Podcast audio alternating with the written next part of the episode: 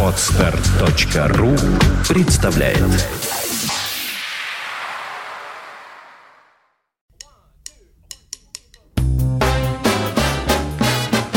Слушать здесь.